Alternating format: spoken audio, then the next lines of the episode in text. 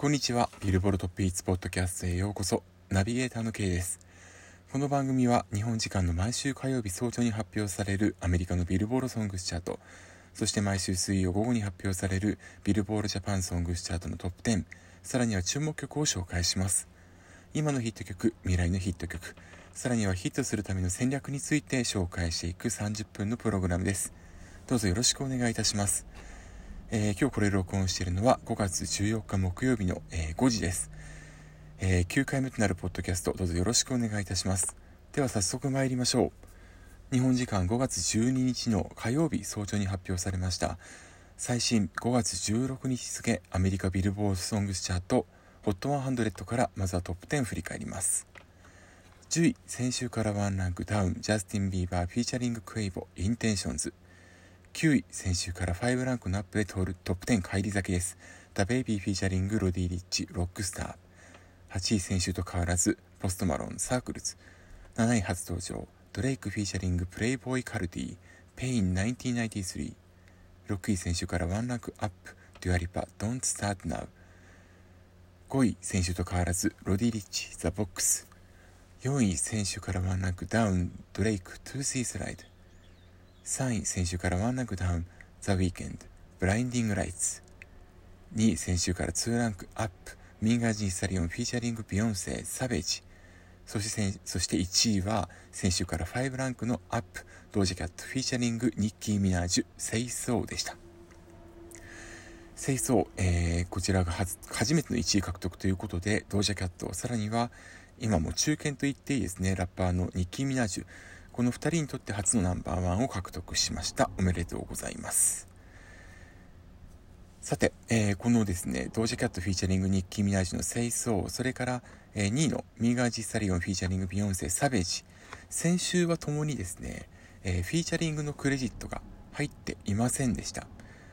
えー、今週初めてニッキー・ミナージュ、それからビヨンセがそれぞれ、えー、クレジットされたという形になるんですけれども、その理由というのは、えー、獲得したポイントにおいてニッキー・ミナージュもしくはビヨンセそれぞれが参加したバージョンが全体の半分以上を占めるということになったので、えー、今回ニッキー・ミナージュさらにはビヨンセが初めてクレジットされるということになっています。ちなみに先週ミーガン・ジー・スタリオンの Savage が、えー、ビヨンセクレジットされてなかったんですけれども、えー、一気にトップ10入りを果たした。この理由はこのビヨンセをフィーチャーしたサベージが、えー、その集計期間の後半にカウントされたということによりまして、えー、大きく数字を伸ばしていたんですけれども今週はそのサベージビヨンセをフィーチャーしたバージョンが1週間丸々、加算対象になったということでさらに大きく伸ばしてきているんですが一方で5月の1日金曜日に、配信開始されました。ドージャキャットフィーチャリングニッキー・ミナージュバージョンの清掃。これが今週1週間丸々。カウントされたということで清掃がさらに上回って今回1位を獲得したということになります。ちなみにこの、えー、オリジナルバージョンに100円参加バージョン、まあ、もしくはリミックスバージョンといったものを、えー、アメリカは合算できるという形になっています。この合算に関してはですねえー、4月25日に更新しましたビルボールトップヒッツのポッドキャスト6回目。エキストラバージョン3回目でザ・ウィーケンドのブラインディング・ライズの、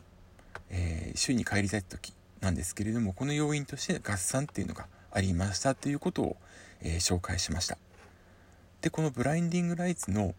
合算っていうのに大きく貢献したのがメジャーレーザーによるリミックスなんですけれども今回ですねえー、この集計期間の終盤に、えー、まあ、厳密にはストリーミングそれからダウンロードとラジオやプレイの集計期間異なりまして、えー、今週はですね5月16日付においては5月1日の金曜日からの1週間がストリーミングとダウンロード。それから5月4日の月曜日からの1週間がラジオやプレイになるんでまあラジオやプレイに関しては中盤からっていうふうに言えるんですけれどもダウンロードとそれからストリーミングのかなり終盤の方でこのメジャーレイザーによるリミックスが施されたサベージがさらに投入されたということになるんですただそれでもサベージが清掃から1位を取ることはできなかったということになります。まあ、それでもやはりこの、えー、合算のための、まあ、合算のためのって言い方もあれなんですがリミックスの投入っていうのはかなり多くの歌手が今意識しているということでは間違いないということになります。さて今回の結果なんですけれども、えー、ポイント両者のポイントというものは大きく伸びてきています。そのポイントでいきますとまずストリーミング。清掃は、えー、今週この指標4位となる3030万獲得しました。前の週から87%アップしています。サベジはこの指標でトップを獲得しました。ストリーミング4210万先週から53%アップしています。ダウンロードは両者本当に大きく伸ばしています。清掃はこの指標で1位になりました。先週からなんと966%大幅にアップしまして6万6000を獲得しています。一方でサベジはこの指標2位に入りました、えー、先週から90%アップしまして5万を獲得しています。そしてラジオやプレイ。この指標は一番伸びにくく一番落ちるのが遅い指標なんですけれども清掃はこの指標2位に上昇しています。先週から6%アップして9620万。一方サベジは、えー、この指標14位です。先週から27%アップして5130万を獲得しています。でですね、えー、ダウンロード。これが大きく2つとも伸びたというのは理由がありましてこれがですね、えー、清掃に関しては、えー、ドージャキャット。それからサベジに関してはミーガン・ジ・スタリオン。それぞれのサイトでフィジカルを販売したことが大きく影響しています。でこのダウンロードっていうとデジタルばかりまあ捉えられがちですし、まあ、そういう名前になってしまってます、まあ、ちなみにアメリカの方ではデジタルソングスチャートというふうに呼ばれているものを、えー、自分はダウンロードというふうに呼んでるんですがこのダウンロードに関しては実はシングル CD それからレコードさらにはカセットテープ。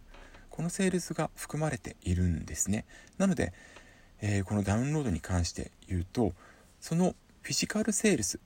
まあ、これを今回購入するとどちらの、えー、歌詞の方のホームページでも購入すると届くまでには時間かかるんだけれども買った段階でダウンロードができるようになっているんです、まあ、これがですね今回、えー、フィジカルの売り上げというものがダウンロードに大きく貢献した。ということになります。でこの清掃とサベジえー、デジタル2指標ストリーミングとダウンロードではどちらかというとサベジの方が有利に働いていたんです。ただ全体的に見ると清掃の方が上回ったこの理由は大体倍になっています。清掃の方がサベージよりも、えー、ラジオやプレイこれが大きく影響しているというふうに捉えることができます。でなかなかヒップホップだとそのラジオやプレイは上がりにくいっていうのは後で述べますけれどもえー、ザ・スコッツ先週初登場1位になったこのザ・スコッツの曲でも言えるんですがこのですね清掃に関して言うとですねすで、えー、にこのラジオやプレイはかなり伸びていまして今週すでに9620万になっていましたと。で一方のサベージに関してはこれ先週も極めて大きな伸びを示していましてえー、2週連続でですね2桁成長を獲得しています。先週はなんと52%アップ。今週も27%アップということですからこれよくよく見るとですねやっぱりこのビヨンセの影響というのは極めて大きいんじゃないのかなと、まあ、ビヨンセもラップで参加してますけれども、えー、というふうに見ることができるんじゃないかと思います。さて、えー、来週どうなるかっていう話なんですけれども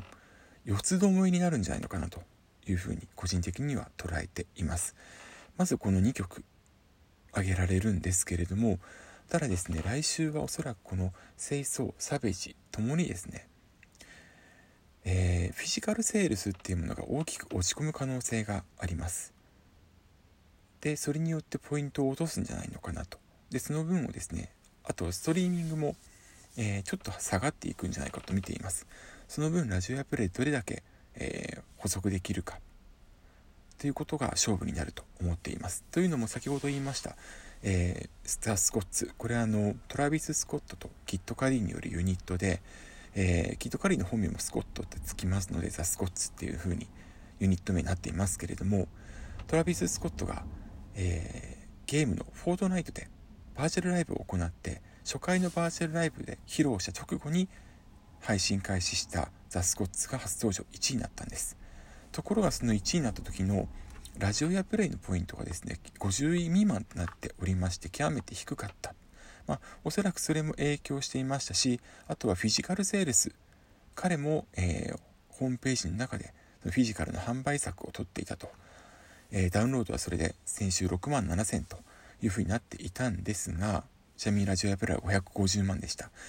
今週はですねそのフィジカルセールスの減少さらにはラジオやプレイがそこまで大きく伸びなかっただろうということもあって、まあ、数値はですね記事に出ていなかったんですけれども一気に12位に下がってしまったということがあります、まあ、今回清掃とサベージの2曲に関しては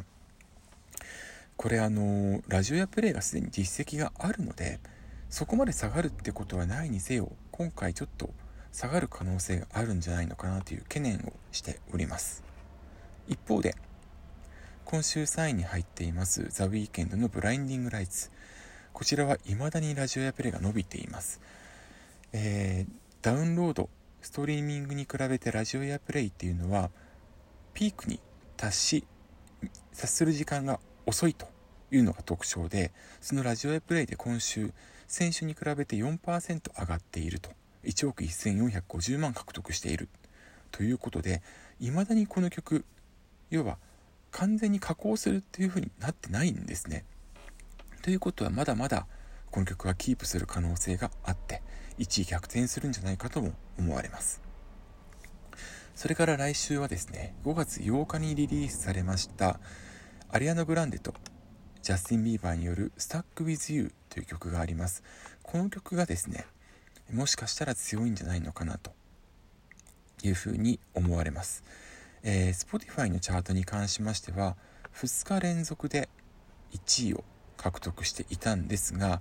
これってもちょっと見てみますとですねその後4位6位7位とちょっと下がりが激しいなというのもあるのでもしかしたらこれ1位を今年取れ今回取れないんじゃないのかなと、えー、懸念もしておりますただアリアナ・グランデジャスティン・ビーバーともにラジオエアプレイが高い歌手ですのでまあ、そこはどうなっていくのか、えー、ラジオでどれだけ補完されていくのかっていうのも注目です。でちなみにこのアリアナ・グランデとジャスティン・ビーバーの「 Stuck with U」なんですけれども、えー、募金活動の対象になっている曲で、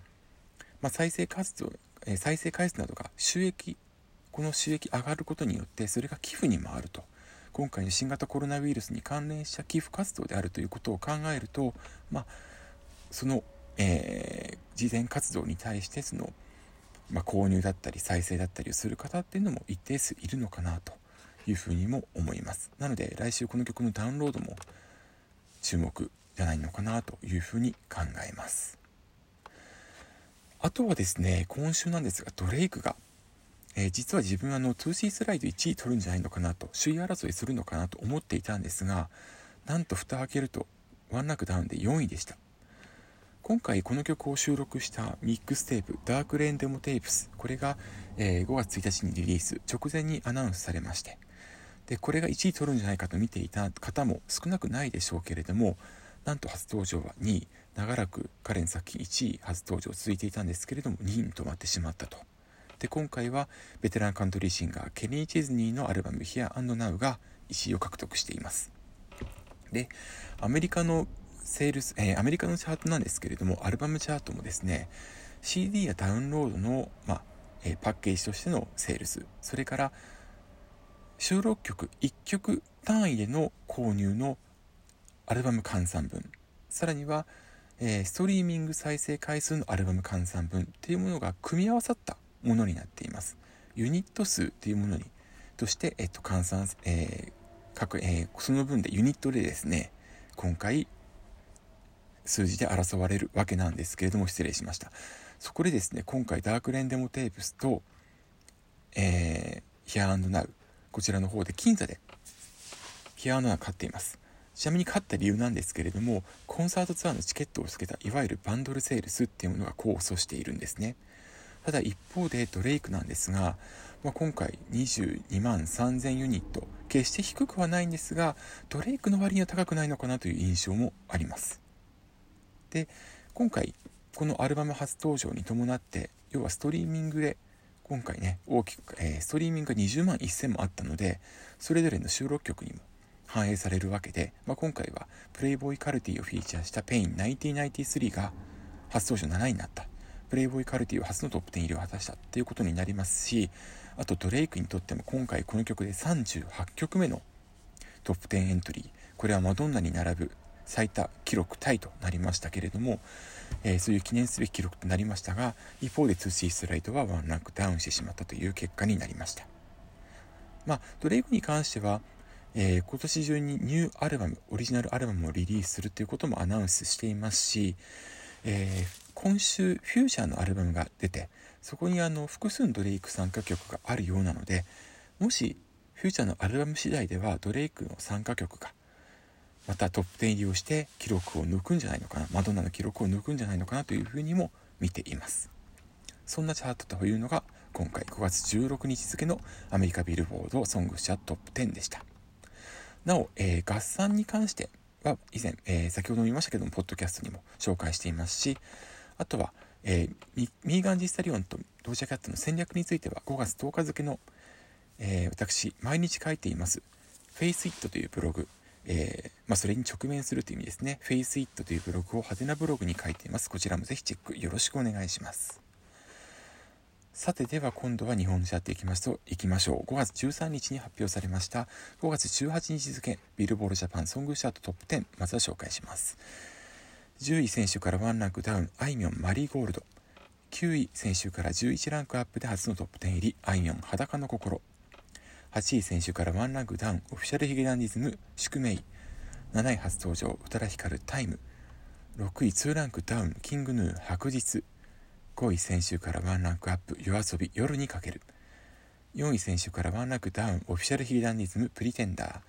3位先週から2ランクアップ8香水2位選手と変わらずリサグレンゲそして1位も先週と変わらずです。オフィシャルヒゲダンディズムアイラブでした。アイラブは2週連続通算7週目の1位を獲得しています。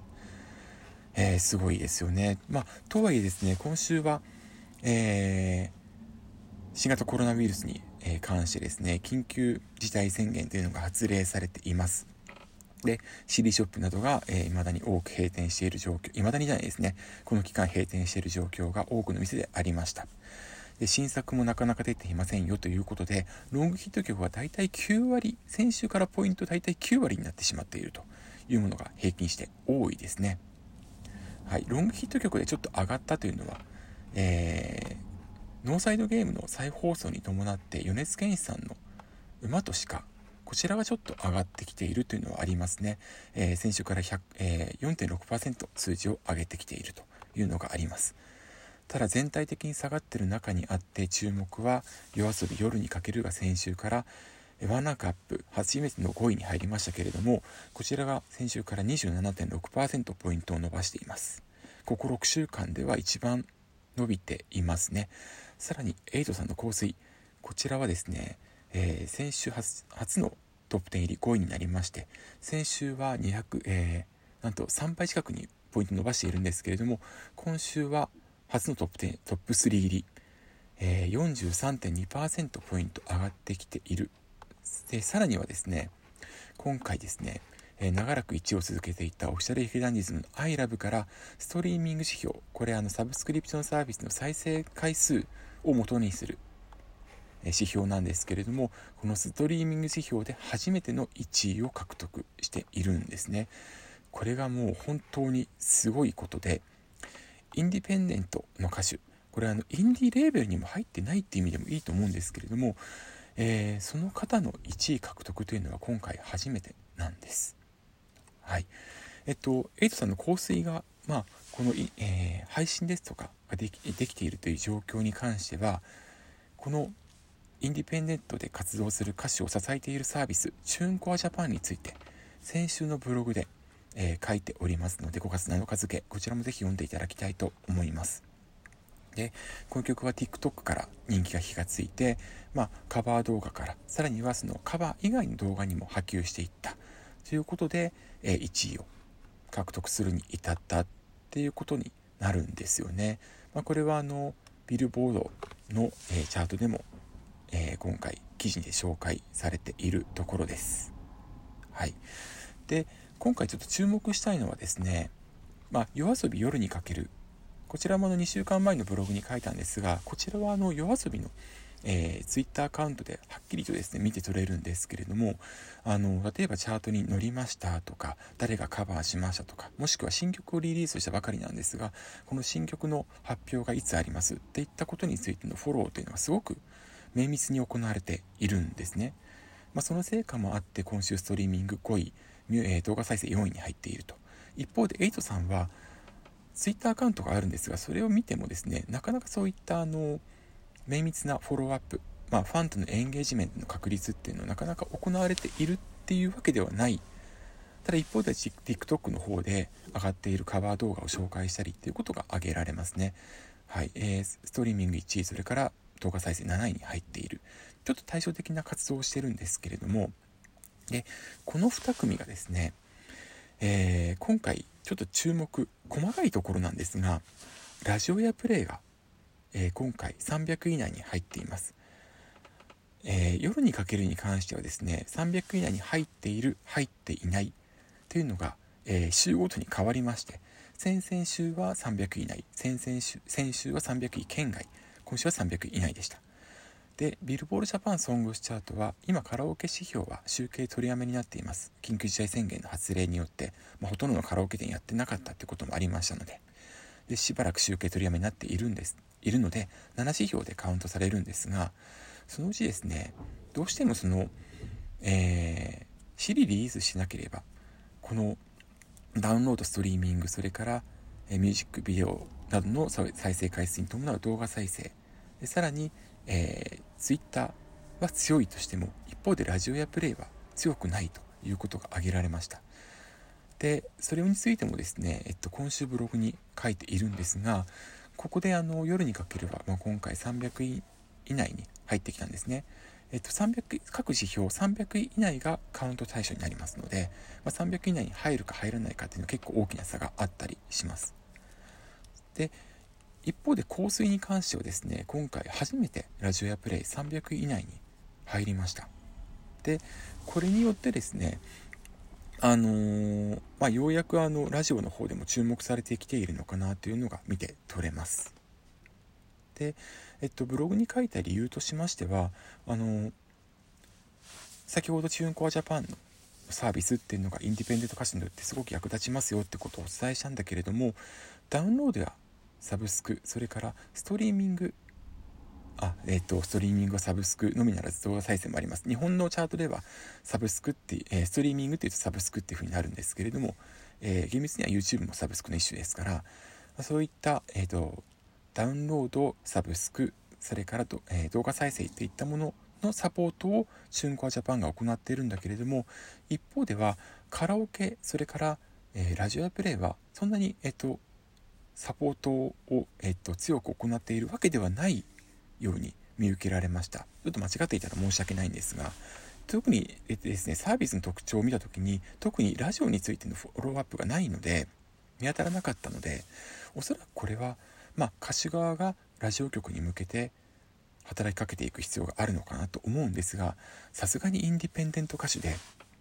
要はインディレーベルに属していない歌手がそのサポートっていうのはできるっていうのは難しいと思うんですよね。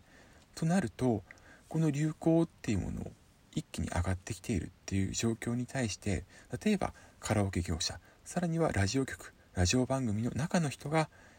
積極的にそのアンテナを磨き続けてあこの曲流行ってるからかけようとかカラオケを制作しようっていう風に持っていかないといけないんじゃないんですかねってことをブログで書きました。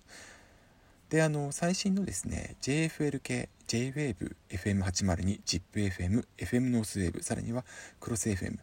えー、といった東名阪と北海道それから福岡のチャートを見た時に福岡のチャートだけでしたっけねあの瑛人さんの香水がランクインしていたのであまだまだかなと。まあもちろん放送局のカラーと合うかどうかっていうのもあるんですけれどもその香水っていうのはまだまだラジオ局ではそこまで浸透していないという印象は個人的にはあるんですがまあでも今例えばの TikTok で上が上がり始めてそれがわずかランクインから2週間後に3位まで来ている状況を考えるとここをどうやってねあの上げていくか。曲を上げていくかっていう時にはやっぱりそのラジオとかまあ今集計取りやめしているカラオケっていうものを上げることも欠かせないですしただそこにはインディペンデント歌手では限度があるのでそこに対しては局の方とかがきちんとアプローチしていくってことが重要だなと思いますでそのラジオ局ですとかがきちんとアプローチしないといけないと思うのはあその H さんの香水かからないんだっていうですね要は、えっと、リスナーの方が流行がラジオ局を終えてないんだっていうイメージ悪化につながりかねないからだからこそ躍起になってほしいなというふうに思っています。まあ、これは、えっと、ラジオでたまに語ったりする、えー、身としてもちょっとそこはですね反省材料として、えー、っとちょっと今回のチャートのですね状況から、えー、感じたことです。はい、えまあ、予約上がってきたのでもしかしたら今後ラジオやプレイでもトップ100に入ってくるんじゃないのかなというふうに思います。はいえーとちなみにですねこの一気に上がってきていることについては、えー、今週ブログで今日今週じゃない今日ですね今週じゃなくて今日のブログで取り上げようと思っていますのでエイトさんのコースに関してのブログエントリーぜひともチェックお願いいたします。改めてハテナブログで毎日書いております。 Face It というブログありますので、えー、ぜひともチェックしていただければなと思います。よろしくお願いいたします。ちなみにストリーミングの上昇曲総合で結構爪痕残してきていますね。最新チャートを見ていきますとですね、えー、22位にリンネさんのスノージャム上がってきています、えー、スノージャムはですねストリーミングの方では、えー、今週はですね、え12位ですね、え総合22位です。それから、えー、とストリーミングでは18位にディッシュの猫ザ・ファーステイクバージョンこちらも入ってきています。こちらはあいみょんさんが3年前に提供した曲を、えー、YouTube の企画ですね、えー、YouTube にありますザ・ファーステイクという一発撮り企画がありましてそちらで披露したものが音源化されて先週初登場したんですけれども今週順位を上げてきています。はい。えっとまあさらにはですねえっとさらに順位上げてるのは神はサイコロを振らないですとかも上がってきていますのでちょっとこの辺りあのどんどんどんどんこれからストリーミングヒット、まあ、TikTok などが火がつくから火がつくことが多いと思うんですがそういった曲の上昇がこれからどんどん増えてくるでしょうしそういった TikTok の人気が総合チャートで飛び火して一気にトップ10入りするっていうスピード感もどんどんどんどん出てくると思いますのでなおのことをそのチャートを追いかけるものとしてそれから、えっと、紹介する方もですね、えっ、と、アンテナを磨き続ける必要があるっていうことを実感する今週のチャートでした。以上、5月18日付、ビルボールジャパンソングスチャート、ホット100からトップ10、さらには注目曲を紹介しました。えー、というわけで、えー、以上、えー、今日5月14日午前5時台、ちょっとぐだぐだな部分あって申し訳ありませんが、お送りしました。さて、ここからは、えっ、ー、と、宣伝。宣伝って明らかに、あからさまに言うのもあれなんですけれども、お知らせです。えー、私、えー、ケイと申しますけれども、え、ー、と、ブレストコナカという名前で、毎週日曜日夕方5時から、青森県弘前市のコミュニティ FM、FM アップルウェーブで、わがままウェーブに作るという番組をお送りしております。えー、スタッフとして、えー、時に選曲、えー、時にディレクター、時に、え今放送後期を書いていることが多いんですけれども、えそれからために喋ったりもしております。今は、え弘前市緊急事態宣言に伴いまして公共機関をえーと、一時閉鎖している関係で、えー、街中情報センターという施設からちょっとお送りできない関係で FM アップルウェーブのストリートビュースタジオというところがあります、えー、そこからお送りしていますえっ、ー、と公開生放送になっておりますのでぜひよかったらえ見に来ていただければなと思っております次回5月17日はですね、まあ、おうち動画の、え、セッション、遠隔セッションでも話題になりました、 B'z。えー、彼らのですね、シングル曲特集してお送りしていきます。リクエストもお待ちしておりますので、えー、FM アップルウェブのホームページからお送りください。FM アップルウェブのホームページ、それからチューンインレディオというアプリから、えー、世界中でサイマルラジオ聞くことできます。こちらもよろしくお願いいたします。以上9回目、ビルボールトップイーツポッドキャストをお送りしました。ここまでのお相手は私 K でした。ではまた次回お会いしましょう。さようなら。